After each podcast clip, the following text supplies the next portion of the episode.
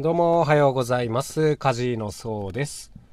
僕ですね、結構あの、ラーメンが好きなんですよ。ラーメンっていうかまあ、ラーメンに限らず、麺類は何でもかんでも好きなんですけども、まあその中でもラーメンが好きなんですね。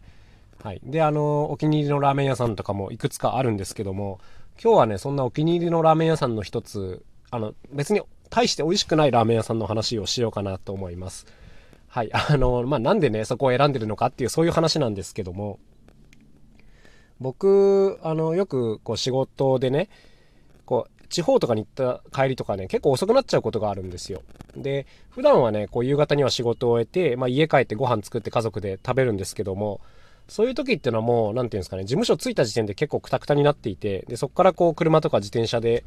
家までまあ、車だと30分、自転車だと50分ぐらいかけて帰るんですけども、結構こうもう家帰ってから何か作ろうっていう気にはさすがにならなくてですね、帰る途中でなんか食べてこうかなと思うんですけども、なんかそんな時についそのラーメン屋さんを選んでしまうんですね。なんかこう帰り道にあって、まあ立地がちょうどいいっていうのもあるんですけど、なんかね、何よりいいのがね、漫画が置いてあるっていうことなんですよね。なんか、別にね、味が特別美味しいとか、まあ特別安いとかね、そういうことではなくて、あの、シンプルにあの、漫画が置いてあるっていう、これだけなんですけど、いや、これがね、結構ほんとバカになんないんですよね。なんかこう、疲れた時って頭空っぽにしたいなと思っちゃって、うーん、なんかそういう時にね、僕にとっては漫画がちょうど良くてですね、で、こう帰り道にそのラーメン屋さんに寄ってですね、まあ大体頼むの頼むものは決まってるんですけども、それパッと頼んじゃって、でそこからこう、漫画の本棚がありまして、でそこを見るとですね、なんかこう結構渋い漫画が並んでるんですよね。あのサラリーマン金太郎とかですね、GTO とか、あとあの、僕個人的に大好きなのが、ミスター味っ子が並んでるんですよ。これ知ってる人いるのかな若い人とか。いないかもしれないんですけど、まあ昔のね、こう料理漫画というか、まあグルメ漫画というか、こういうやつなんですけど、味吉陽一くんっていう、まあ男の子が、まあいろんな人とこう料理勝負をするみたいな、こういう話なんですけど、このね、ミスター味っ子が結構良くて、なんか、あの、料理なんですけど、もう、なんていうんですかね、こう、既成概念ぶち壊す系の料理ばっかり出てくるんですよ。はい。でも、あの、すごいリアルに美味しそうな感じの、はい。あの、主人公がね、なんかこう、いろんな実験を繰り返して、その最後になんか、こう、決め手にたどり着くわけですけども、結構それがこう、今、読んでもですね、面白く感じるぐらい斬新なアイデアばっかりで、多分漫画自体はね、もうほんと何十年、3、40年とかもっと前かもしれないんですけども、それぐらい前の漫画のはずなんですけども、今読んでもすごく楽しく読めるんですね。まあ当然あのラーメン屋さんの漫画なんで油で結構汚れてるんですけども、なんかそれもまた結構いいみたいな、あのこれがね、結構大きなそのラーメン屋さんの価値なんですよね。なんかね、こう最新の漫画読みたいとかだったら、あの漫画喫茶とかね、スーパー銭湯とか、まあいくらでも選択肢はあるわけですよ。多分ね、僕もそういうところに行ってわざわざミスター味っ子は読まないと思うんですけども、こういうね、古いお店で、なんか古い漫画が、あ、古くて面白い漫画が置いてあるっていうのが、ねこれ実は結構大きな価値で、あの、お店の人はこれを自覚してやってんだかちょっとわかんないんですけども、あの、すごくいいところをついてるなと個人的には、はい、思っていたりしますね。なんかこのね、漫画があるお店って、あ、飲食店か結構少ないんですよね。あの、喫茶店とかだとね、まあ雑誌とか新聞とかだったりしますし、なんか、こう読みながら漫画だ、あ、ちゃちゃ、食べながら漫画読むって、まあちょっとね、行儀の悪いことでもあるんでね、まあなかなかね、こう、お店のキャラクター的に置けないっていうところが多いと思うんですけども、まあ、個人的にはこの、漫画置いてある飲食店は、あの、あったら結構、その店選ぶ時の大きな決め手になってしまうなっていうのが、あの、僕の正直なところですね。結構漫画好きの人にはこういうの多いんじゃないかなと思うんですけども、まあ、飲食店の方とかね、まあ、もし、なんかの参考になればなと思うんですけども、思った以上にこう漫画好きは漫画に引っ張られるっていうところですね。あとはなんかこう、面白いなと思うのが、こう、ここ一番屋、あ、ここ一番屋かっていうのがあるんですよ。愛知県ローカルなのかなあの、カレー屋さんなんですけど、ココイチって呼ばれてて、で、そのココイチのグループ、系列で、パスタデココっていうお店がね、愛知県にはあるんですよ。これはあの、あんかけスパっていうね、愛知県独特の食べ物があるんですけども、そのあんかけスパ専門のチェーン店なんですね。はい。で、大体こう、お店の構造的にココイチとパスタデココがこう、2軒くっついて立ってることが愛知県では多いんですけども、このね、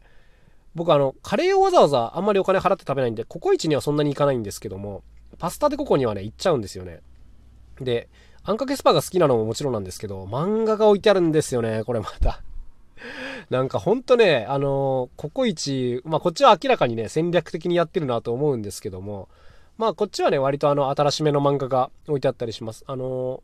冊数自体は別にそんなになくて、多分2、300冊ぐらいだと思うんですけども、まあ十分ですよね。なんかね、これをやってるお店って本当にないんで、なんか、あの、これもね、大きな差別化要因だなと思ってちゃいますね。なんか、お昼ご飯とか食べるときに、何でもいい時ってあるじゃないですか、まあ。とりあえず、まあ、パッと食べれればいいか、みたいな。で、こういう時に、まあ、お店ってたくさんあるわけですけども、そういう時の結構決め手になるのがね、ほんと値段でもね、味でもなくて、この漫画だったりするんですよね。いやー、なんか今日はあの、本当にしょうもない話をしてるなと思うんですけども、でもね、大事なとこだなと思っちゃうんですよね。意外とこういうところで自分たちが選ばれてるっていうのがね、あの、わかるとね、なんか他のお店もどんどんやるんじゃないかなと思うんですけども、まあ、やらないとこが多いですよね。なんか本当にこういう、なんで選ばれてるのかってすごい大事なことだと思うんですよ。で、やっぱり一番目につきやすいのって、その値段とかクオリティ、まあ、いわばコスパみたいなところですよね。まあ、こういうところが、まあ大事なことは間違いないんですけども、でもやっぱりね、どこもね、大体コスパが良かったりする時っていうのはね、なんか思いもよらない簡単なことでこう差別化されてたりするというかねあの選ばれるポイントになってたりする、まあ、これねめっちゃあの重要な話だと思うんですよね。だから自分たちもねこう仕事をしていく時に、まあ、同業者というか競合他社がたくさんいらっしゃるわけですけどもそういう時にねこう、まあ、値段とクオリティで差別化っていうのはまあ考えなきゃいけないことなんですけどもやっぱりね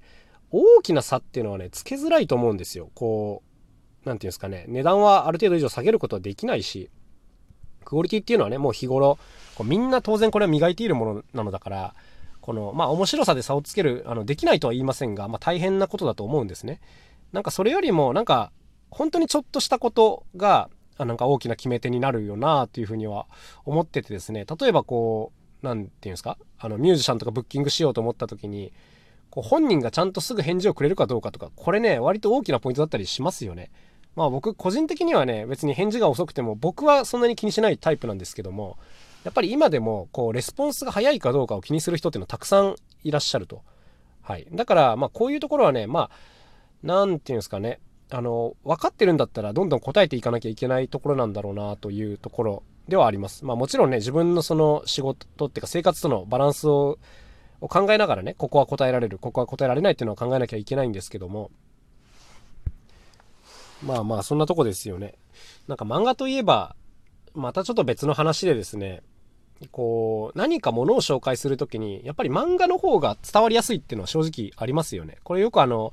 ウェブのマーケティングとかでは言われてる話なんですけども、サービス内容をね、文章とかで伝えるのってとてもね、難しい。あの、誰もね、読んでないんですよね。あと、写真で伝えるのも難しくて、こう結構誤解が起きやすいというか、こういうのあるんですけども、ちょっとしたストーリーをね、語る時とかに、こう漫画を使うっていうのはすごくいい、なんかベターな方法だなと思っていて、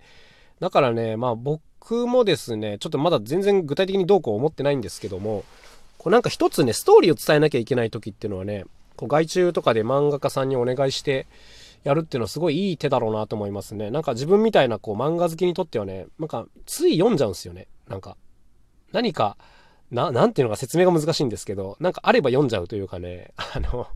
あるのに読まないっていうことができないっていう、こっちに近いな。うん、なんかこう、無視できない魅力みたいなのがね、漫画にはあると思うんで、